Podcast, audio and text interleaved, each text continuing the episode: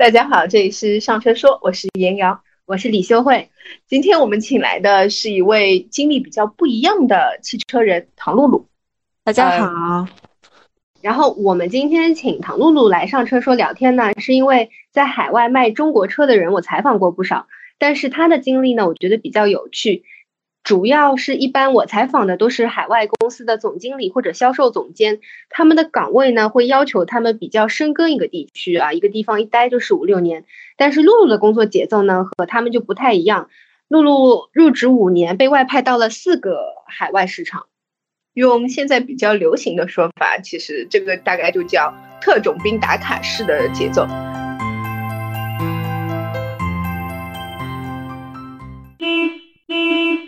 这样的外派经历其实不太常见。那想问问看，唐露，为什么你会呃打一枪换一个地方？啊，其实呢，这个挺有趣的。这个节奏并不能说是特意规划的，每一次其实都非常的机缘巧合。那简单介绍一下吧，整个经历。其实一开始呢，到南美是因为我们当时的这个业务总经理认为，年轻人，特别是刚入职的小朋友们，财务一定要深入去了解当地的市场和业务，要去一线学习。所以呢，我是先过去学习，支持了三个月。后来回来之后，没想到当地的这个财务经理。辞职了，然后那么临时又任命说要作为中间人牵线去培训一下当地人，又去了三个月，所以先是半年，然后回到了本部。那么到了一九年底的时候，我们启动了欧洲市场。那个时候其实我还是在国内负责欧洲市场的分析以及其他区域的一些工作。当时其实并没有说要外派，但是没有想到我们欧洲这个业务需求就井喷式增长嘛。那么当时领导也觉得要。紧跟业务，那财务要起到一个业务伙伴的一个职能，在方向上，他要提供到一些商业决策分析的支持嘛，所以就是顺其自然的，二零年底就是在国内对接了一年之后，就正式外派了。其实这算是我第一次正式外派，在荷兰的总部负责财务分析板块。然后呢，在那边的时候，我们二一年各家子公司又开起来了，就是荷兰下属的嘛。那么德法普伊西本来当地都有计划的一个当地的团队，但正好又因为我们意大利的这个招聘进度稍微慢了一点，我们业务又必须得开展。那领导就说：“那你去救救火吧。”那结果救火就救了半年，而且是兼职两份工作，就是相当于说荷兰总部这一块财务分析和意大利的这个。财务经理都做，最后半年之后又回到了荷兰，那么在荷兰又待了大概大半年，到了二二年年头的话，因为疫情影响嘛，那好不容易回一次国，一年多了，那么在上海呢述职了一段时间，那正好呢，我们当时负责东欧项目的这个财务同事辞职了，那东欧公司那个成立又迫在眉睫，那领导。思来想去，看见唐露露在门口，哎，那你进来聊一下，然后就说，那你去创业吧。那西欧荷兰这边，因为之前我也在那边待了快两年了嘛，所以初步的框架也都有了，就交接给了别的同事，所以整个交接也还是比较畅快的。这这是整个经历。其实正式外派的话就两次，一次是荷兰，一次匈牙利，每次都是很机缘巧合的。其实，嗯。嗯，听出来了，嗯，唐露露是一个非常强的救火队员啊。嗯，就是我之前和唐露露聊过，然后他就是每到一个地方，其实基本上就是丢给他的这个企业就像是毛坯房一样，它基本上要从零开始搭建起财务系统，所以这个工作内容挑战还是很大的。嗯，刚刚你说到那个欧洲市场是一个井喷式的，那想问一下，在欧洲这样一个对本土汽车工业强大的市场卖中国汽车，会是一种？什么样的体验？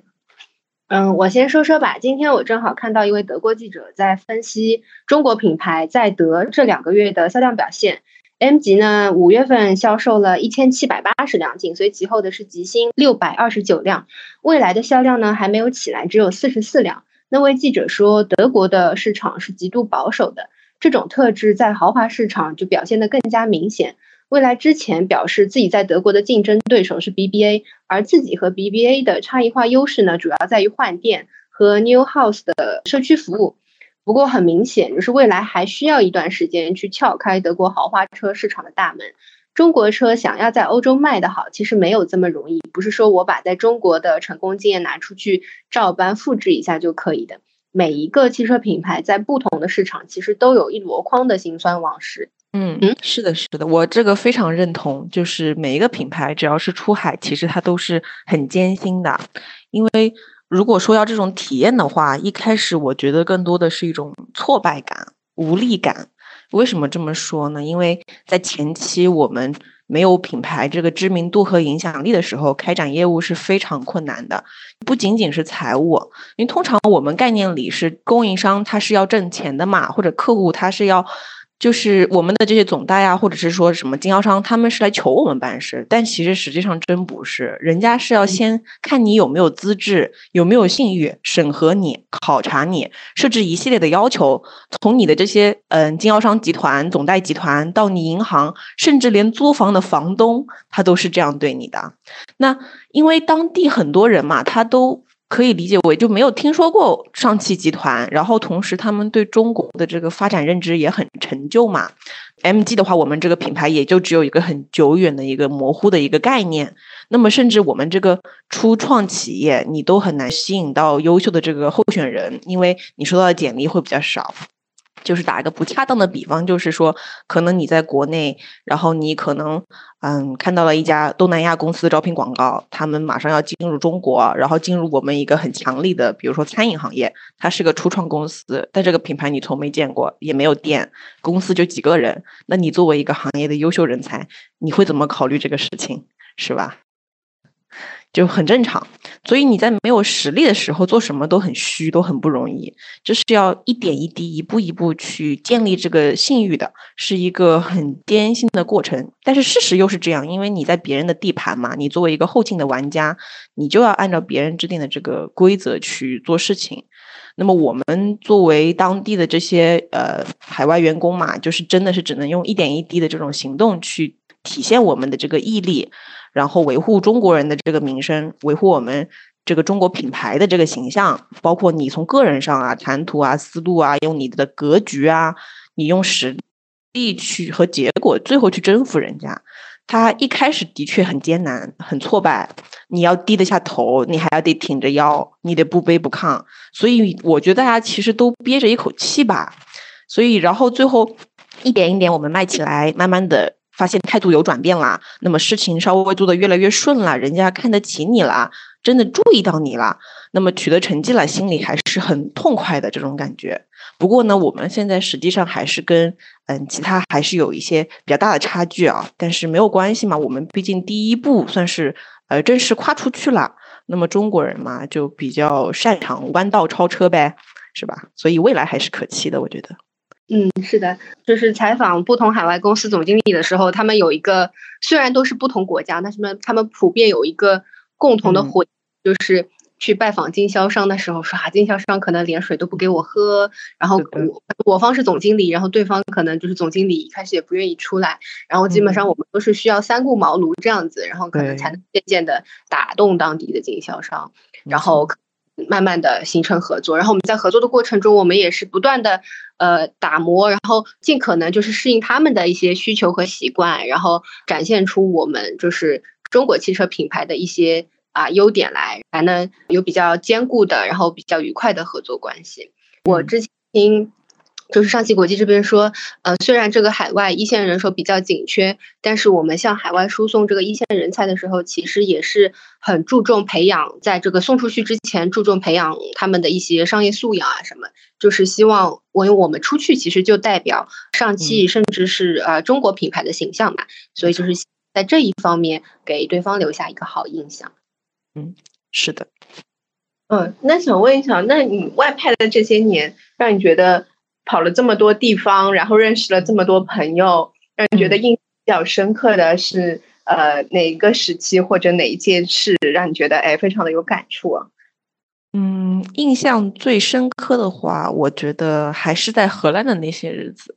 因为它属于其实是我真正第一次正式外派嘛，就是在荷兰。那么虽然两年不到嘛，但是我觉得，呃，为什么印象很深刻呢？我觉得是我。精神压力最大的一段时间，最辛苦的一段时间，我印象非常深刻。因为你知道，工作强度大是一回事嘛，就是我在国内强度也大，但是我精神压力不大的。因为你作为小朋友，你只要做好领导圈出来的事情就可以了。领导告诉你怎么做，这个圈无论多大，它是有边界的，它非常清晰，你是有安全感的。但这一次外派，我就发现，就是你这个圈圈不见了。变成了第一责任人，你像是给了我一个没有边界的白纸，每天都有不同的事情发生，都需要我去处理、思考、解决问题，在上面自己去按照自己的想法去创造，就是遵随我们的原则。我也不知道明天会发生什么，我再往右边看一点，这张纸上还会有什么东西？这个转变非常非常的大，所以那段时间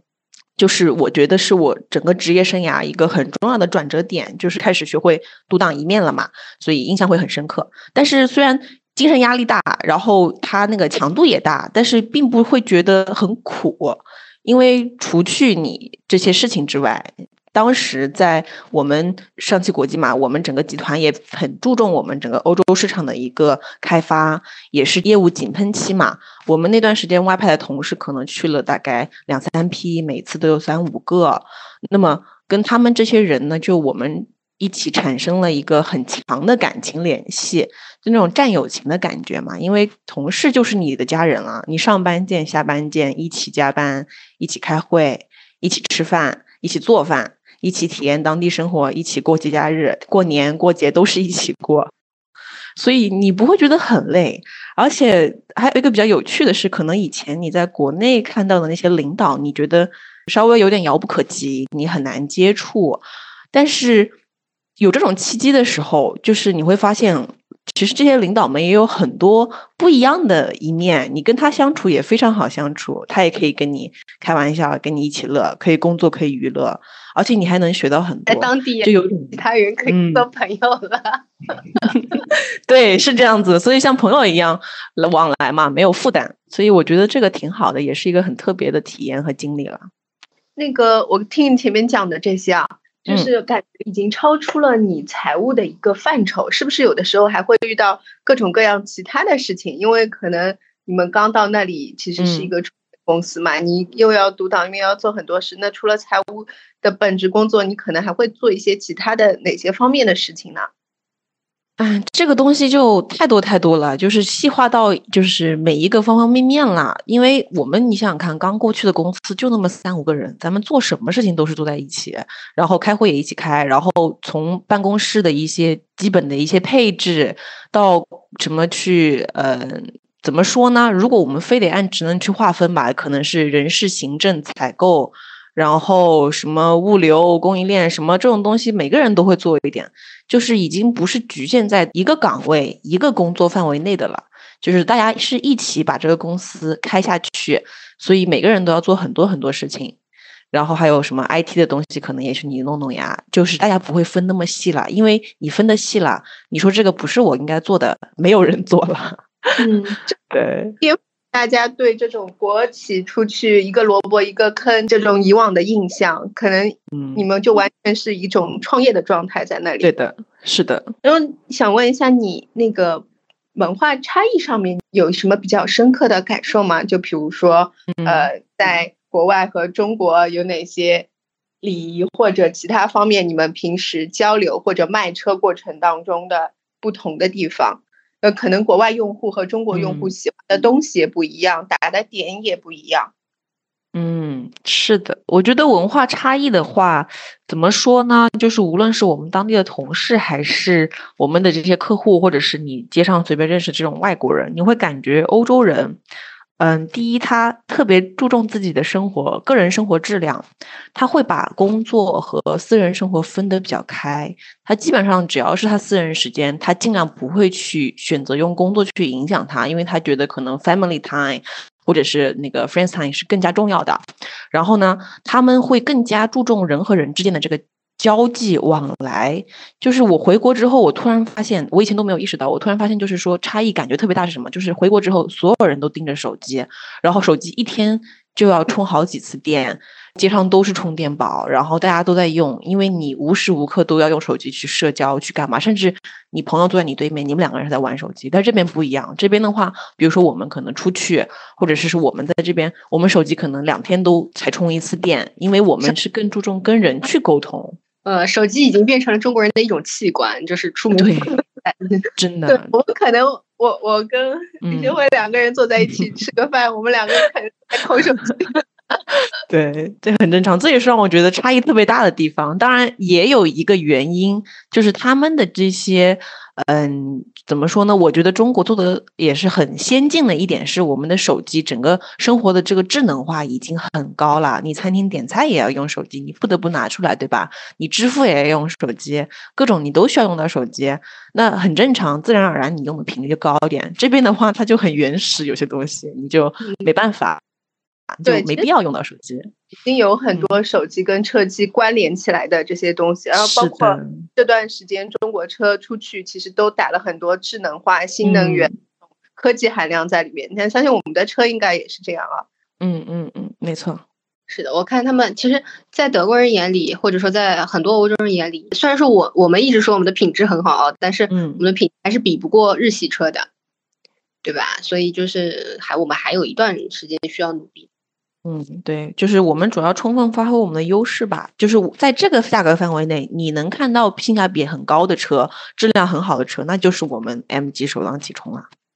嗯嗯，呃，那一般买 MG 的大概是一群什么样的用户呢？每个地区可能不太一样吧，但是买 MG 的话，一般是呃两种吧。据我的了解和观测啊，但不一定准确。那一种呢，就是说他已经是家庭已经有车，那么他第二辆车，比如说需要在代步，那么电动车的话，作为城市代步车是一个很好的选择。那么 MG 又正好能够满足他们需求，比如说我们的热销啊、ZS 啊这种。Marvel 啊什么的都其实都是空间也很大，容量也很足，然后同时价格也很划算，而且电动车呢充电也很方便，所以这个就会他们考虑的就是家庭第二辆用车。然后还有一个的话，就是有一部分人是那种他有一些品牌情愫的，有一些老人家，他以前是可能他年轻的时候第一辆车就是 MG，或者说他以前很憧憬有一台 MG，他看到 MG 现在就是改头换面了，用做电动车了，那他很想去尝试一下。那是一个这个对我们品牌是有一定了解认知的和好感的这些人，我觉得这两批会比较多，情怀牌。对对对，当然还有一些就是可能小年轻啦，可能一开始手上也没有那么多充裕的资金，那么他觉得这个车很不错，然后他在他的范围内，他觉得这个是最好的一辆车，那么他就会去选择 MG。没有，因为我们这边不是有很流行的说法嘛？什么年轻人的第一辆电动车啊什么的。对对对，这种欧洲人。辆车啊，主打一个便宜，是是性价比高。那想问问看，唐露露啊，你会不会推荐你之后的学弟学妹来体验一下你这样的一个海外之旅？嗯，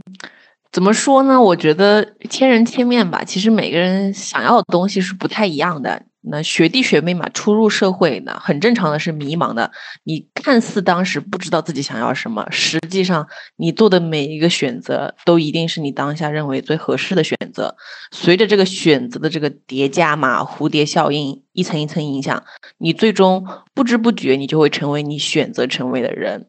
那么，我觉得选择没有好没有坏嘛，只有不一样。那么我这种颠沛流离，但是我能看到很多很有意思的东西，体验很多不一样的体验，有趣。那我是我选择的生活的一种方式。目前，那么有些人他觉得舒适、安逸、稳定，那也是享受生活的一种方式，我觉得也很好。所以要跟他们推荐什么的话，我推荐他们遵从自己的想法，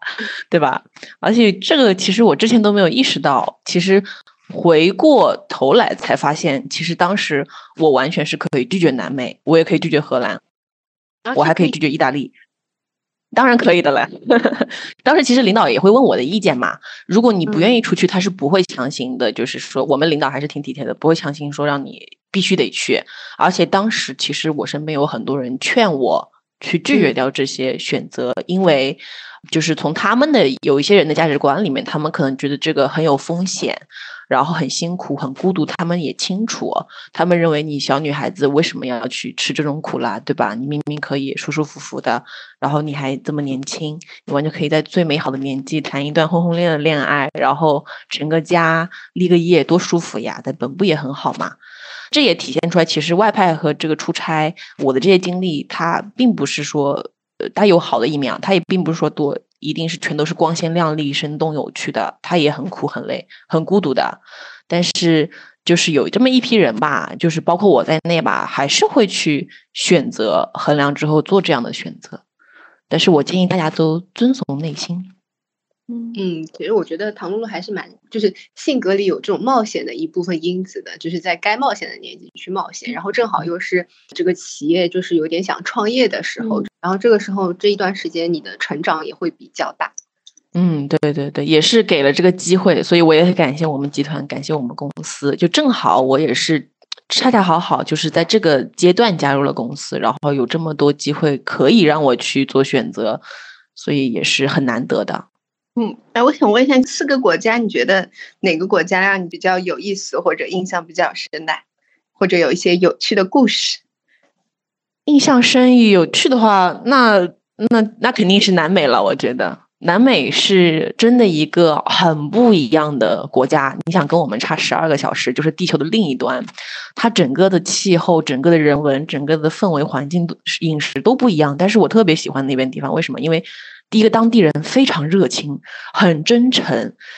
就是我甚至当年在那边有跟当地同事交到朋友，到现在我们还会去联系。他之前结婚，我还特意从中国邮寄过一个结婚礼物送给他，因为当时就是交到的这些朋友真的是非常真心，他们对人都很好。就是不会去害人，也不会去怎么样你，就是真的是拿自己的这个赤诚之心去对待你。然后同时那边的东西真的非常好吃，因为可能是因为气候原因吧，那边的那个车厘子啊，水果啊，那个牛油果哦，那个牛排也超级好吃的。那边的物产真是丰富，还有一些就是什么鸡鸭鱼什么的。然后南美人民又很会做饭，他那个调料啊用的也很恰当好处，所以我觉得那边吃的也非常开心，跟。同事和当地人相处也非常开心，这是我印象很深刻的。而且我觉得他们好像可能正是因为物质没有那么充裕，不像我们嘛，就是在中国选择多，然后看到的东西也多。他们好像就是我有一幕很震撼啊！我当时周末的时候跟当地的同事出去菜市场买菜，我在街上看到一个打架子鼓的一个街头艺人吧。然后他真的非常开心，他打得非常厉害，非常好听。即使我这种行外人，我都觉得他他的水平很牛。如果去我们这什么中国有嘻哈或者什么什么一些综艺节目，他绝对是爆火的，就这种水平。而说后来我就发现街上很多这种地铁里就是那种拉着小提琴的，带着大提琴的。然后他对音乐也非常的热爱。当时你就觉得他不是为了钱，因为做这个东西他其实可能挣不到什么钱，他也没那么多机会，但他就是喜欢，他们脸上就是。就是那种眼神有光，你懂吗？所以很震撼。